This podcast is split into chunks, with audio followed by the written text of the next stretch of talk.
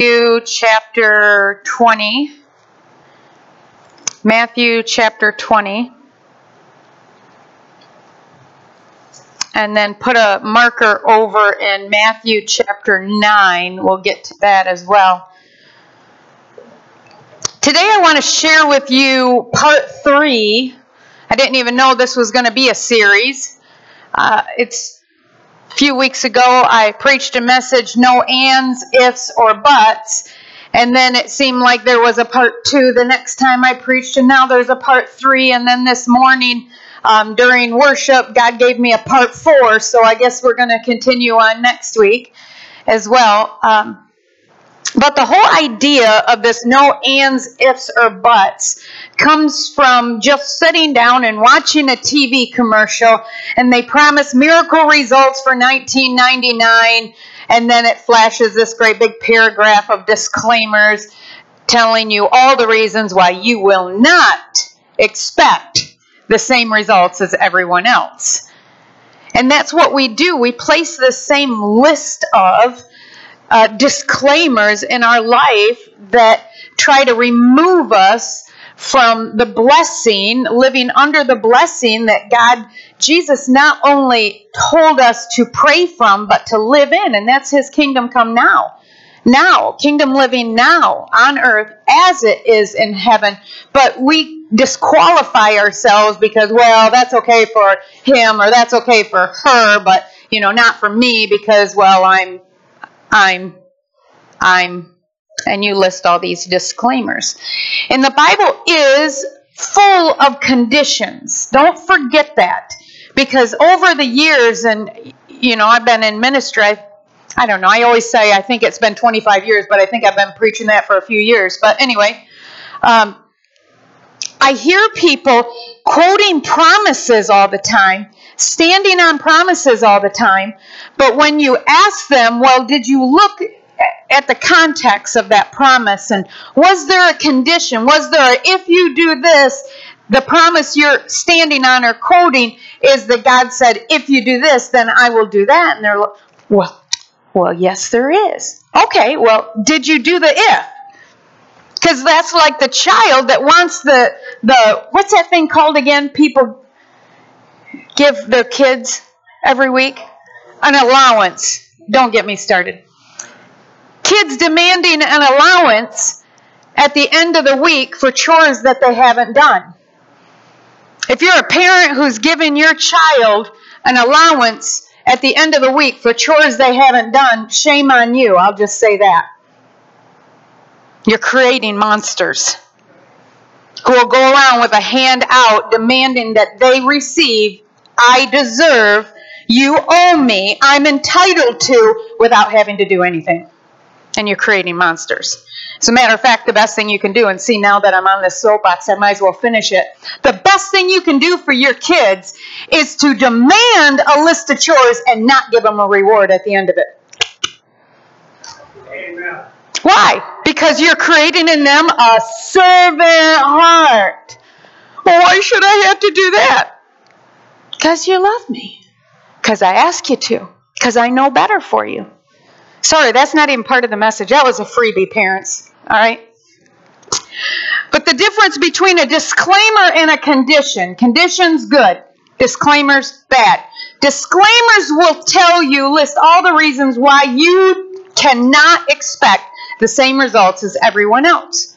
Conditions, however, list uh, instructions or steps that will help you or ensure that you receive the same results as everyone else.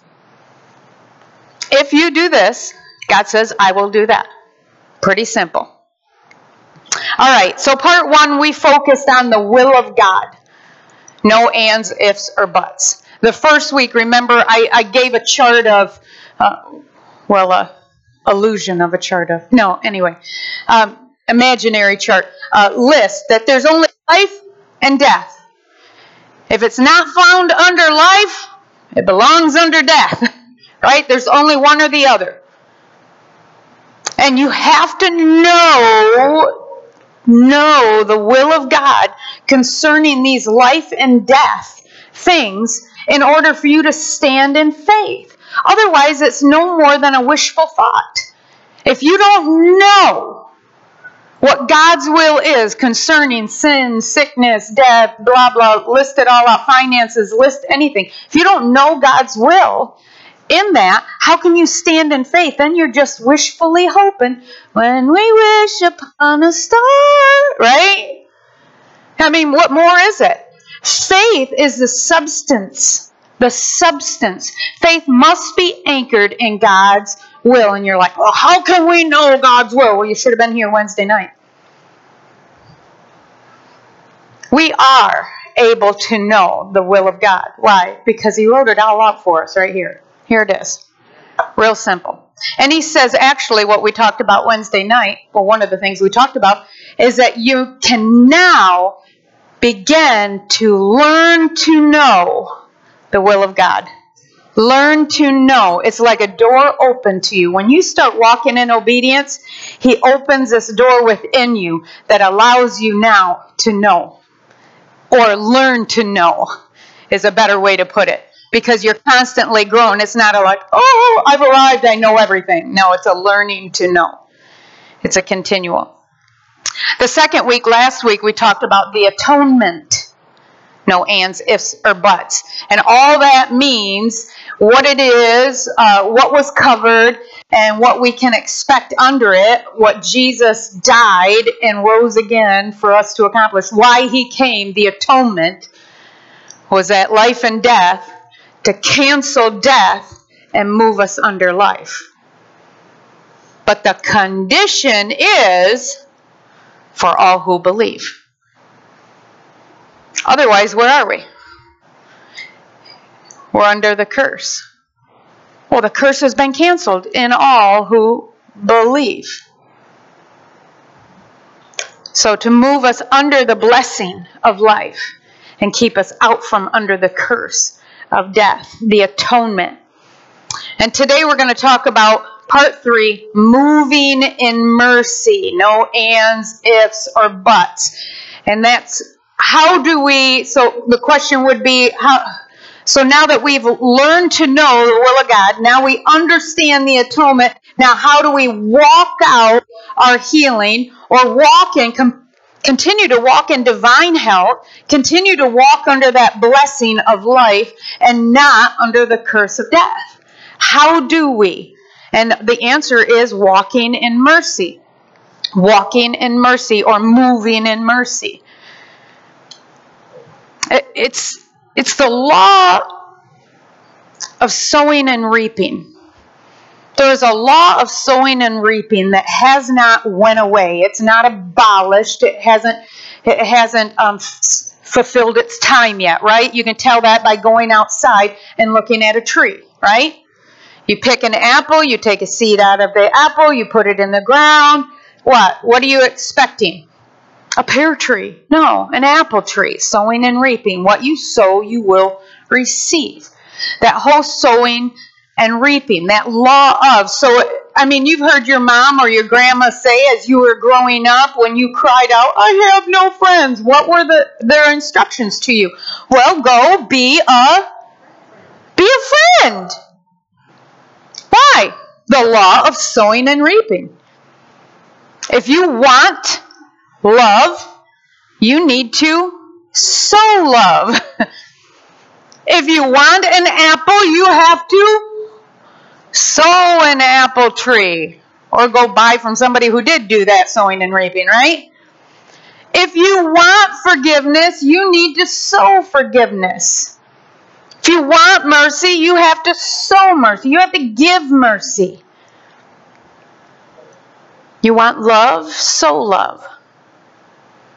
Matthew 5 7 said, Blessed are the merciful, for they will be shown mercy. Let me read a story. It's not a story, sorry, it's an account of. In Matthew 20, starting in verse 29. It says, As Jesus and his disciples were leaving Jericho, a large crowd followed him. Two blind men were sitting by the roadside, and when they heard that Jesus was going by, they shouted, Lord, Son of David, have mercy on us.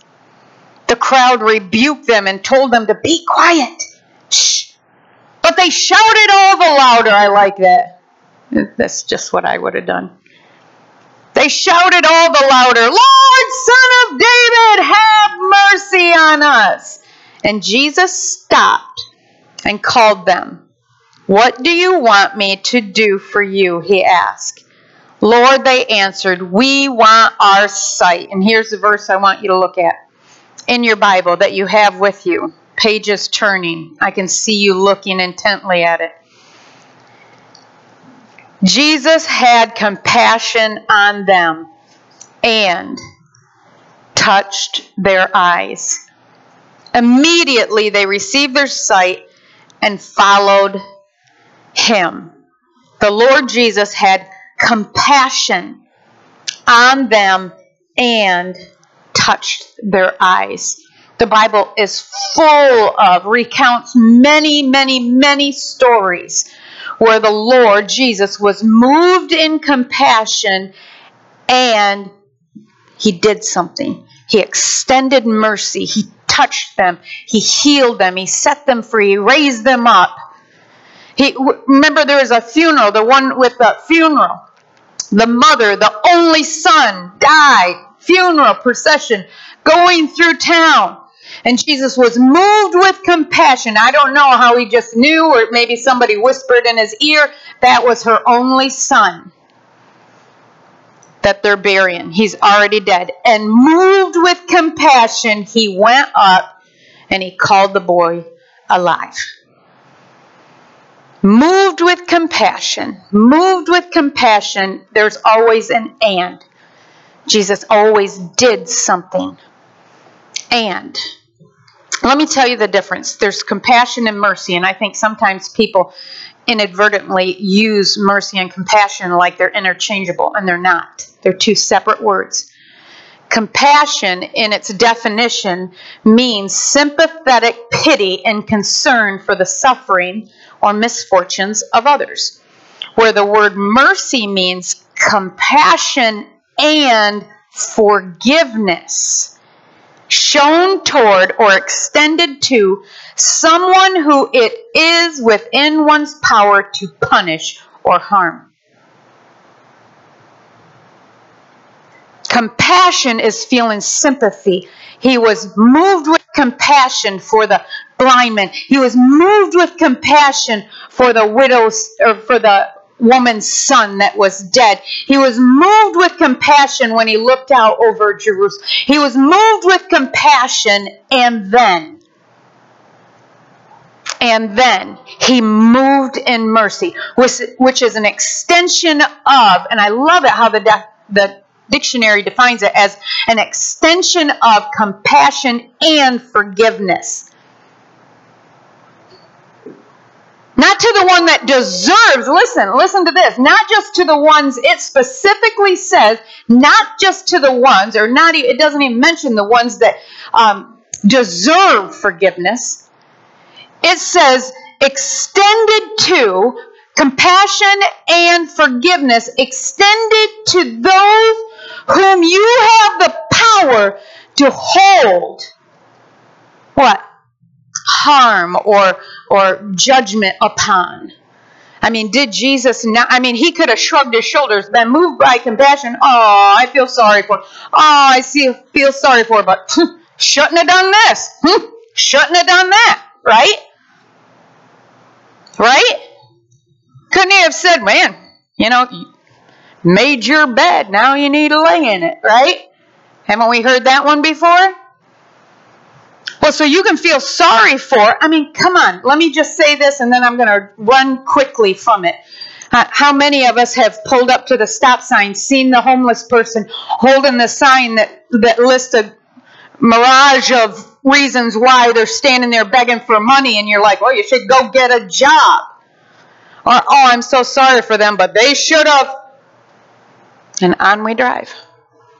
Okay, I'll jump right off that one. It's not just enough to have compassion. Compassion without mercy is just feeling sorry for someone and it doesn't do a thing.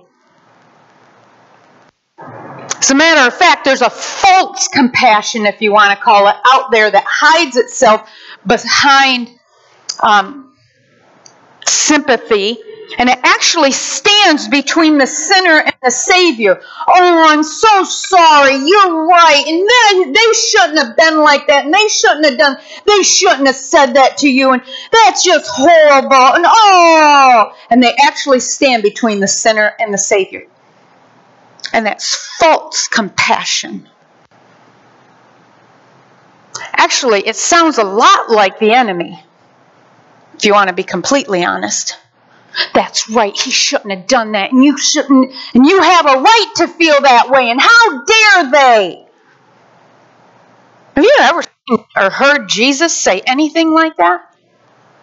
No, the word compassion actually means extending, extending compassion and forgiveness toward the ones with whom you have the power to hold harm or judgment against. You have to. Compassion has to be moved into mercy, an extension of forgiveness in order to see people set free and healed. That sozo healing that we've talked about, that, that complete healing Then John 3 17, where God said, I sent my son to save completely saved completely, emotionally, physically, and spiritually. Saved completely, healed completely.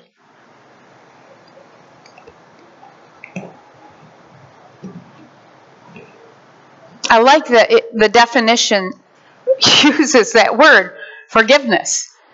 I mean, I wasn't even looking up the Bible dictionary definition of mercy. But forgiveness. Isn't it funny that it uses that word, or strange that it uses that word forgiveness when it's talking about everything from sin and sickness, disease and death?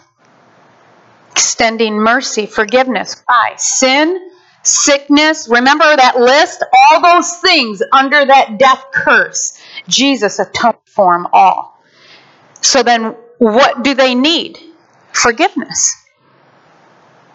Forgiveness will cure your disease. Forgiveness will set you free emotionally. Forgiveness is what we need.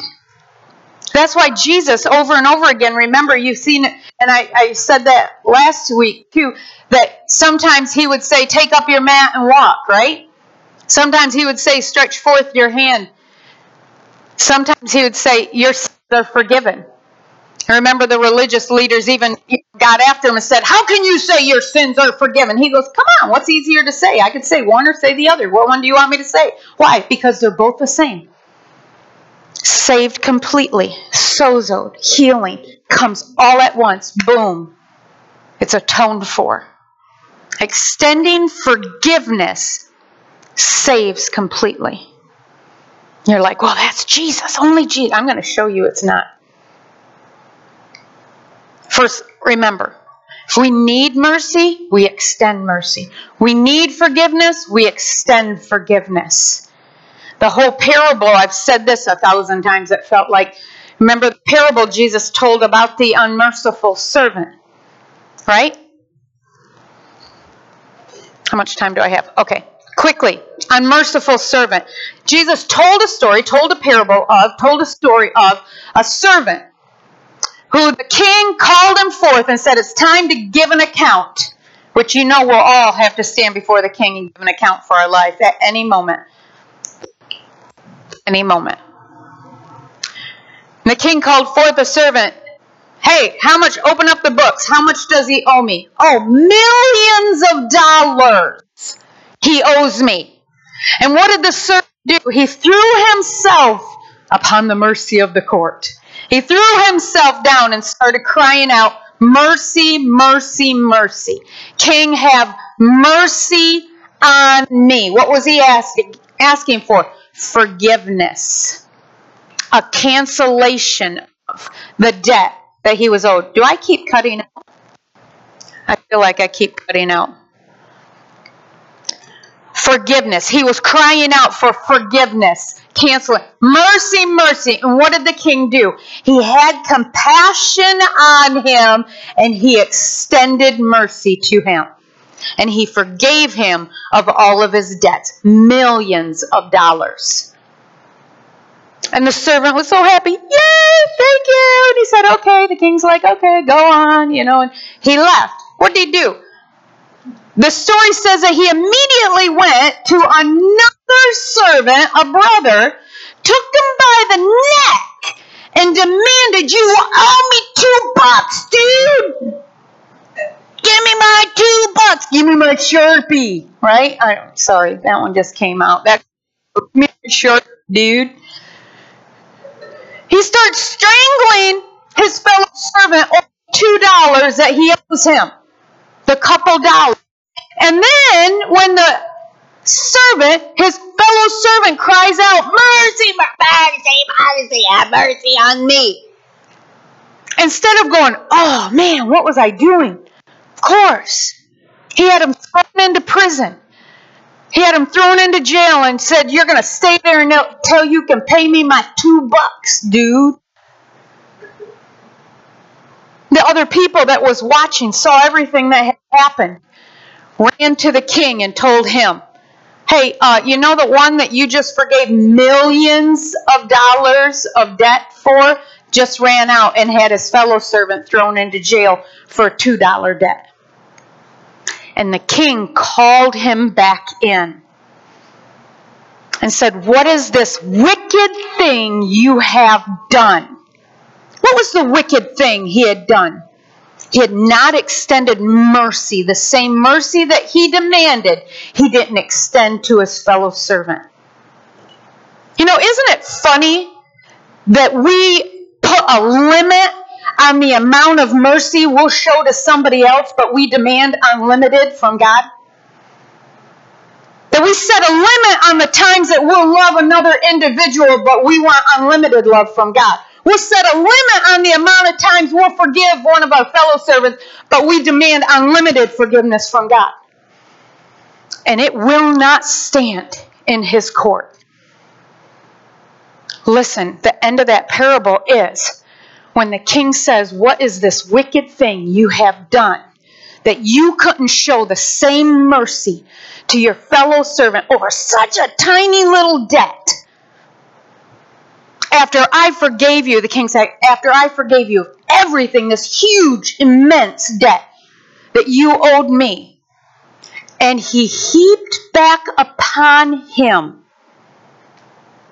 the weight of his debt, and the king had him thrown into jail until he could pay it himself, until he could pay his debt himself. And it said it released. The king then released the jailers, the tormentors upon him. This wicked thing that we're doing, this withholding forgiveness, withholding mercy, withholding love, putting limits on, is a wicked thing. When we demand unlimited forgiveness, when we demand unlimited mercy from God, and yet put limits on everybody else. And withhold.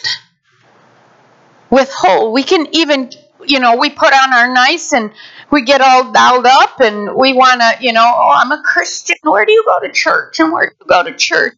We can have pity on and we can be moved in compassion, but are we extending forgiveness? Are we extending mercy to those whom have we have in our power to hold accountable or hold justice toward or judgment toward. That's a fancy way of saying you're right, they're wrong, you still extend mercy. But I'm right. Yep. But they're wrong. Yep. Who extends mercy? You do to them.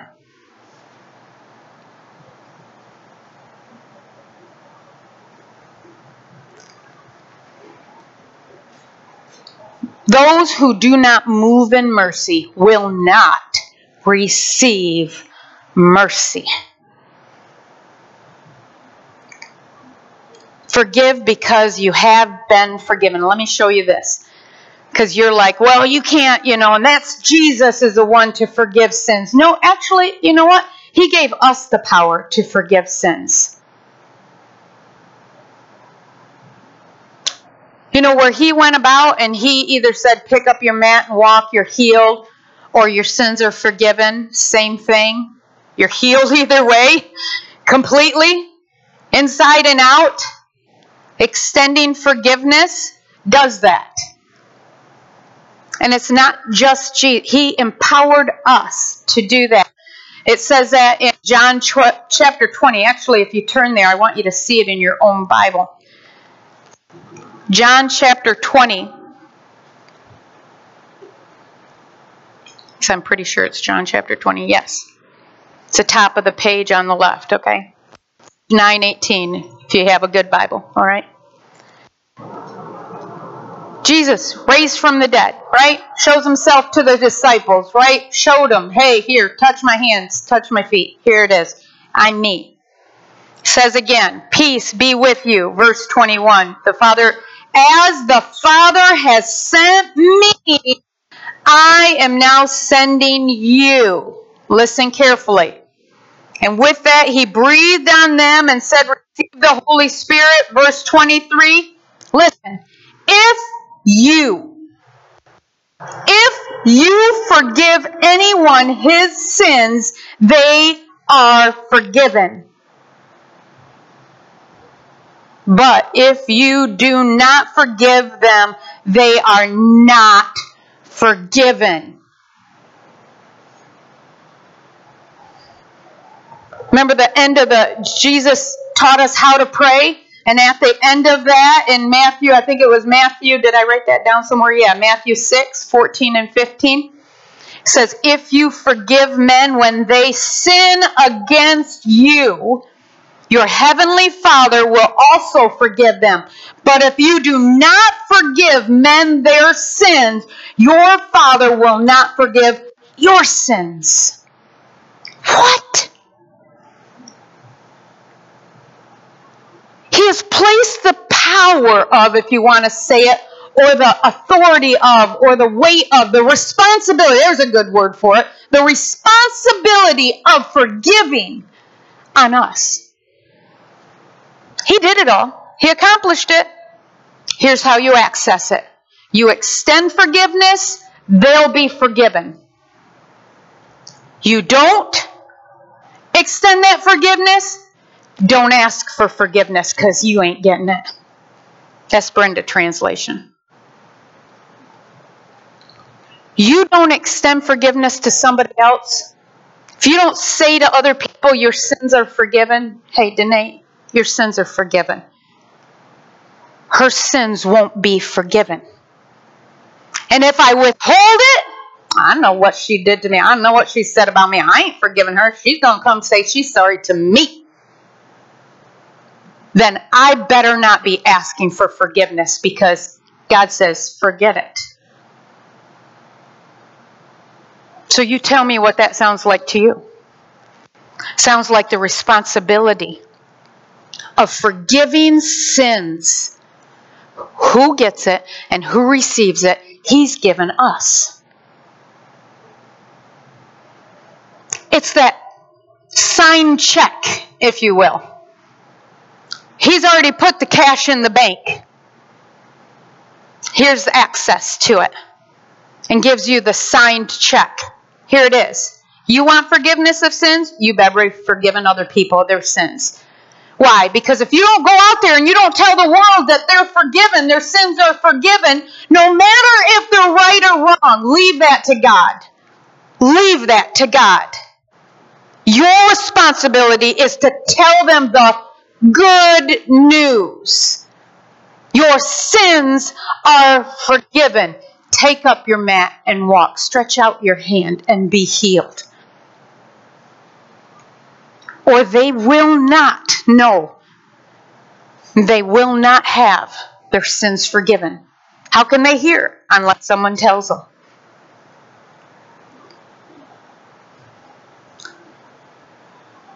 Listen, extending mercy, the, the definition of extending mercy implies that a wrong has been committed, and yet forgiveness is extended anyway. And now, in light of that, tell me where we can, as Christians, get on our soapbox and stand against. Well, I don't have to do because, and then, but they, mercy implies in its definition that a wrong has been committed. Because think about it. Nowhere does he say in either one of those or anywhere in the translation, go out there and say to the good ones, your sins are forgiven. He said, while we were yet sinners, Christ died for us. Who were you before you accepted the forgiveness of sins? Who were you? Good man? Good for you. Man bound for hell? I'm sure of it. Because without forgiveness of sins, where, where are you to expect your eternal home to be? No, he says to everyone, go out and tell everyone. Go extend mercy to everyone. Go extend forgiveness to everyone. Why? Because they're all his children. You tell me as a parent, you have a good child and a not being a really good child. Do you love one more than the other? Do you? Do you love one more than the other? Absolutely not. You love them both the same. As a matter of fact, it almost seems as if you love the, the sinner more because they're constantly on your mind. These ones are okay. This one's constantly on my mind. Why? Because they're in a burning house. They're dying. Someone, someone, someone, someone has to tell them. Someone has to save them. Someone has to reach them. So it almost feels like you're leaving the 99 to go after the one. Sound familiar? So it's not extending mercy and forgiveness to those ones that deserve it. It's those don't. It's to those that wronged you. It's to those ones you have a right to. But extending mercy, why? Because you want it. You better be. You better be extending mercy. You better be extending forgiveness. Constantly, this has come up constantly over this last year and extremely more in these last few months where I've had a definite right to stand on a soapbox and demand. I did this, you owe me this, right? Have we ever been there? Anybody else ever been there? Ah, thank you. One honest person. I'm with you. You and I will have a donut later in my office, okay? Um, I've had the opportunity to. And actually, people have come to me that know the situation, and well, what are you going to do? Extend mercy. Why? Why would you do that? Why wouldn't you just call them up and say, hey, I did this, you owe me this? Because I owe a plenty. And I will not strangle my fellow servant for two bucks when I owe the king millions and have been forgiven and want that extension still of mercy all the time. All the time. I am the blind one sitting along the road and I hear Jesus is walking by. I'm screaming all the louder, Have mercy on me. Why? Because I want to be able to do what I'm called to do, and that's go out and extend mercy, extend mercy, extend mercy, extend forgiveness, extend forgiveness. Why? Because I have been forgiven much. I need to let the others know. I have to go. I have to go. Let me close with this in uh, Matthew 9.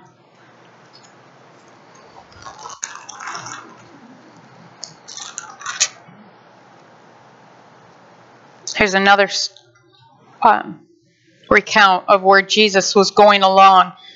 Um, Matthew chapter 9 and verse 35 says Jesus went through all the towns and villages, teaching in their synagogues, preaching the good news of the kingdom, and healing every disease and sickness. When he saw the crowds, he had compassion on them because they were harassed and helpless, like sheep without a shepherd. Then he turned to his disciples and said, The harvest is plentiful. Brenda translation here. Look at all these. They're helpless and they're being harassed by who? Our enemy. What does he do? He steals, kills, and destroys. They're being harassed. They're being they're being deceived. They're they're being held under this curse that they've already been set free from. Look upon them. Look at the harvest. Is what. Look at all of them waiting. Waiting what? To hear the good news. And he said in verse 38 Ask the Lord of the harvest, therefore, to send out workers into his harvest field.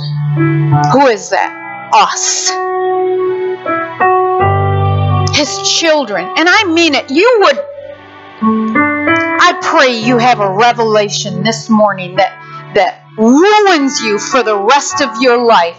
That you will never again look at anyone without feeling the weight of them, them being God's lost child, just like your own.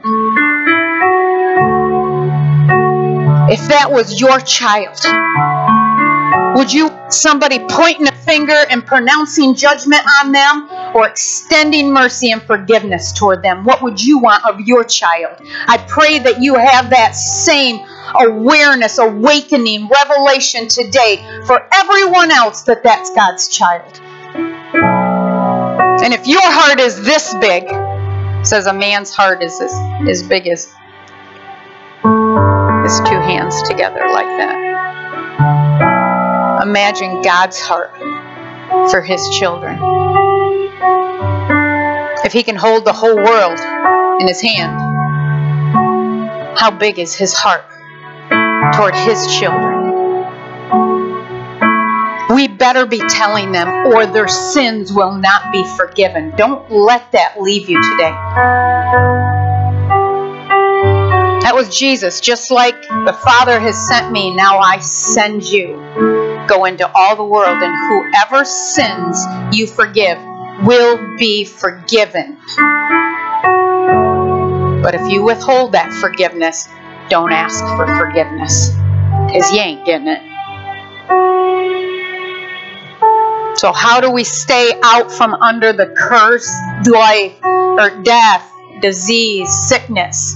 Stay under the blessing of life, the atonement, everything that was provided for us on earth now as it is in heaven, now life. How do we do that?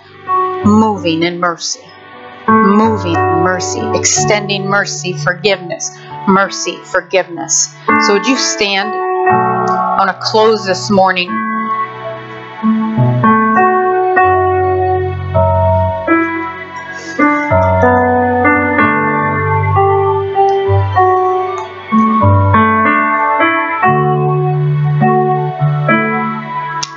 I want us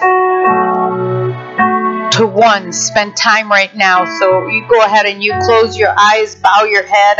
I think that's just a great way to just focus on you and God when you're not distracted. I first want you to get things right with God, between you and God. If your heart has drifted away and you need to recommit your life to God, whether it's for the first time or for the hundredth time, You need to do that right now. Don't wait, don't wait, don't wait, don't wait. Don't wait.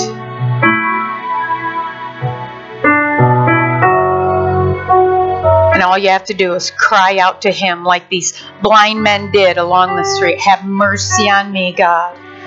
Forgive me, God, of my sins. Forgive me, like you did the that servant, uh, uh, forgiving him of all his debt. Forgive me of all my debt. Forgive me of all my sins, and receive that mercy from him right now. Receive that forgiveness, total healing, sozoed healing, complete healing, complete salvation, physically, emotionally, spiritually receive that forgiveness.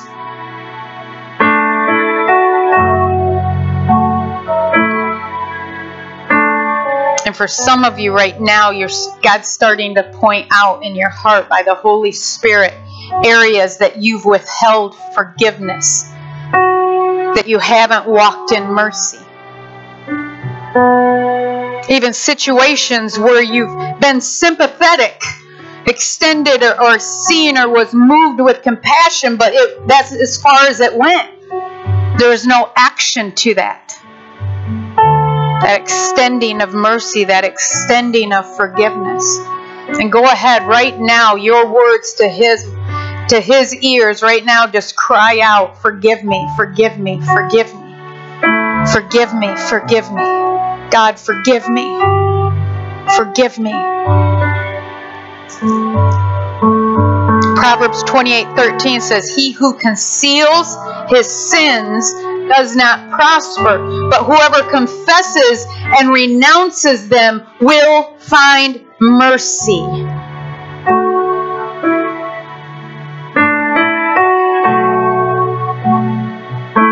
Search us and know us, O God.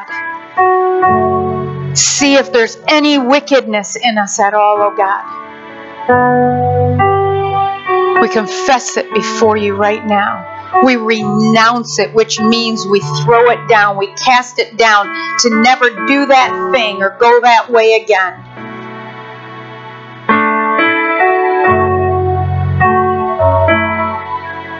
We cry out mercy, mercy, mercy, mercy.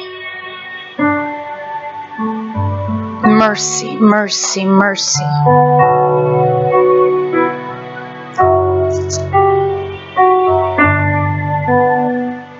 I want us to spend time at the altar like we do every week, but this this week is something a little different. I want us all to crowd up to the front, and I want us to walk among each other, placing hands on each other, on shoulder. You know, I don't have to say that, but anyway, and just say, Your sins are forgiven. I want you to do that. I want you to hear those words come out of your mouth for others and I want you to hear with your ears the words coming out of other people's mouth towards you. So come on, let's do that. Let's crowd in and just begin to do that and work your way right through the crowd, touching everyone. And if you want somebody to pray with you over a certain situation, grab their hand while they're laying hands on you and tell them, pray with me over whatever. Come on. Your sins are forgiven. Listen, there's power in your words. Don't take it lightly. Come on, don't take it lightly. Don't give it lightly.